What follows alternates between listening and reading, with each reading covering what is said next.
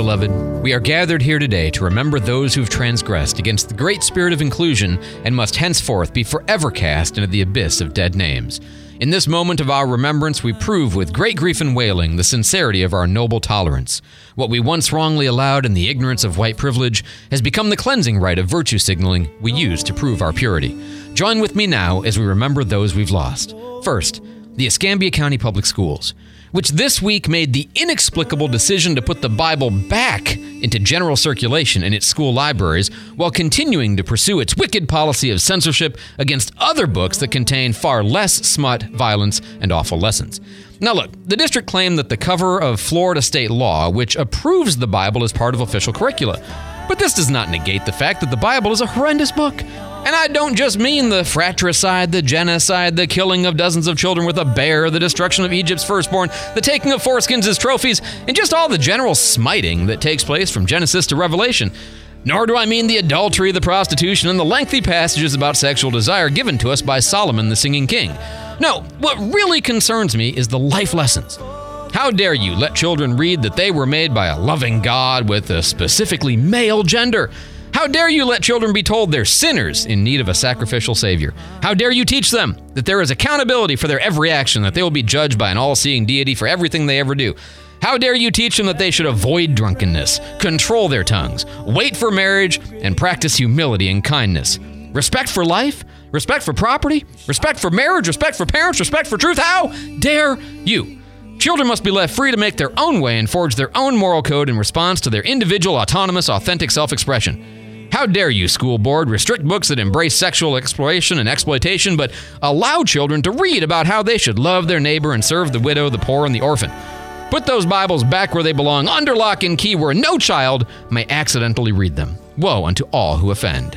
Woe unto all who offend.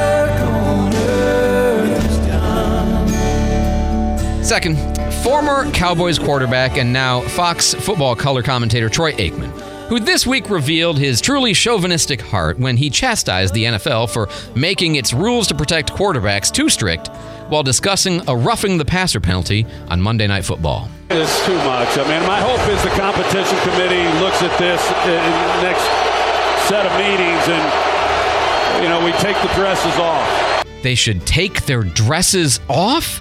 Oh, you dear, sweet, imbecile misogynist. Do you really think that in this day and age where women can become men and men can become women, and when gender norms have gone the way of the manual transmission, that you can get away with implying that the NFL is a bunch of sissies who wear women's attire just because they want to protect the health of their players?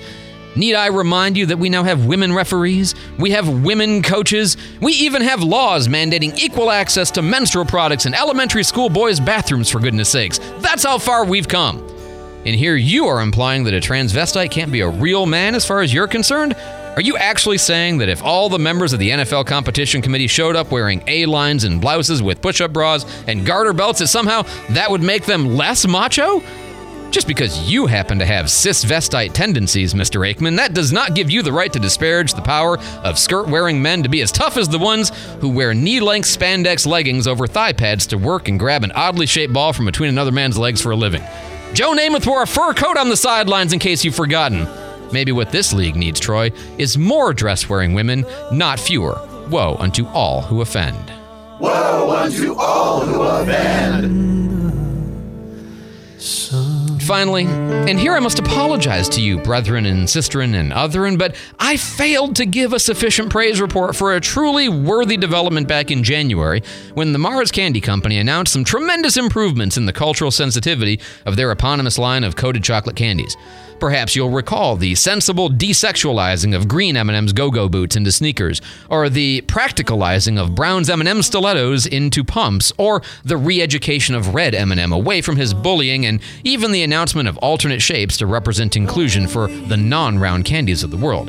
Well, in mentioning the changes, I severely under-recognized Orange M&M, who courageously revealed he suffers from an anxious personality and will, quote, embrace his true self, worries and all.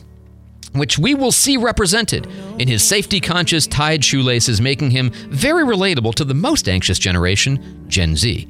This momentous move to show inclusion and representation to the mentally alternate must not go uncelebrated. but it goes far beyond the mere fact of Orange finally be authentic to his true scaredy candy self. This announcement showed people how things we've always defined as deficiencies are really just different ways of encountering the world. We've all learned not to be ableist in our thinking about bodily capabilities, but when will we learn not to be healthist in our thinking about our minds? Who are we to say or even imply that anxiety is a problem? Perhaps Orange doesn't suffer from a surplus of worry, perhaps we suffer from a deficiency of it. After all, if your life were lived entirely in the anticipation of being sucked into oblivion by the mouth of some ferocious beast of the species Homo sapiens, wouldn't at least a little anxiety be warranted? But moreover, is the world not large enough that we can celebrate the confident and unconcerned while also celebrating the fretful and the nervous? Does not even the aforementioned teach us to serve the Lord with fear and trembling? How then can a sturdy dose of righteous anxiety be anything other than divine? I say we should learn to embrace alternate mentality and cherish our differences instead of defectifying them. Let all brain conditions be honored equally with identically meaningless participation ribbons and rejoice in our diversity. Woe unto all who offend. Woe unto all who offend. And now, with these cleansing rites performed, may we all go forth in loving tolerance and microaggress no more. Woe unto all who offend. Woe unto all who offend.